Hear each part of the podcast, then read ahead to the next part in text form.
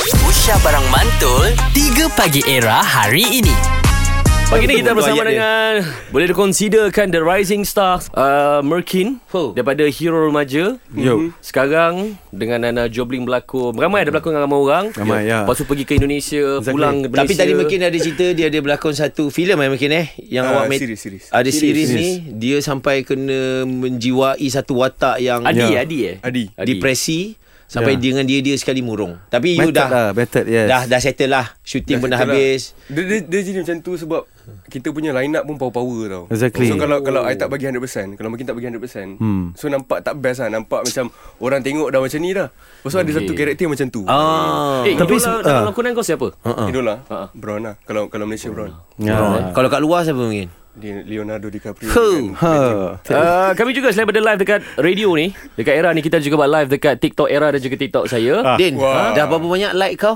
uh, Tanya Merkin Dah 2.4 juta. Likes Eh, nice, Dan eh. sekarang ni session untuk Merkin membaca soalan-soalan di TikTok Silakan Merkin Okay, let's go. Okay. Um, where's the strangest place you've fallen asleep? Aha. Tempat paling pelik yang mungkin pernah Tertidur. terlelap. Ah, terlelap. Ah, kat mana mungkin? Uish. Ha, ada ke? Paling Dalam pelik. toilet lah, Paling pelik. LNR Bilik ke saya kot. Oh, Bilik kau pelik ke? Wah. Bilik saya strange. Oh, oh macam okey, macam, macam contoh aku, Ha. aku pernah terlelap atas peha orang sebelah dalam kereta api. Lelaki perempuan? Pak cik. Pakcik ah, Dan nasib baik. Ah, Nasib uncle baik, lah. nasib baik. Uncle. uncle. Tapi, tapi dia biar. Dia dia k- tengok kita penat kan. Ah. Ha, masa tu, lah. Iyalah. Dia biar. Sebab abang Kalau Ha. saya maybe dah kena tampar tu Kalau kau lain aku orang buat kat kau mungkin. lagi, lagi, soalan lagi, soalan lagi.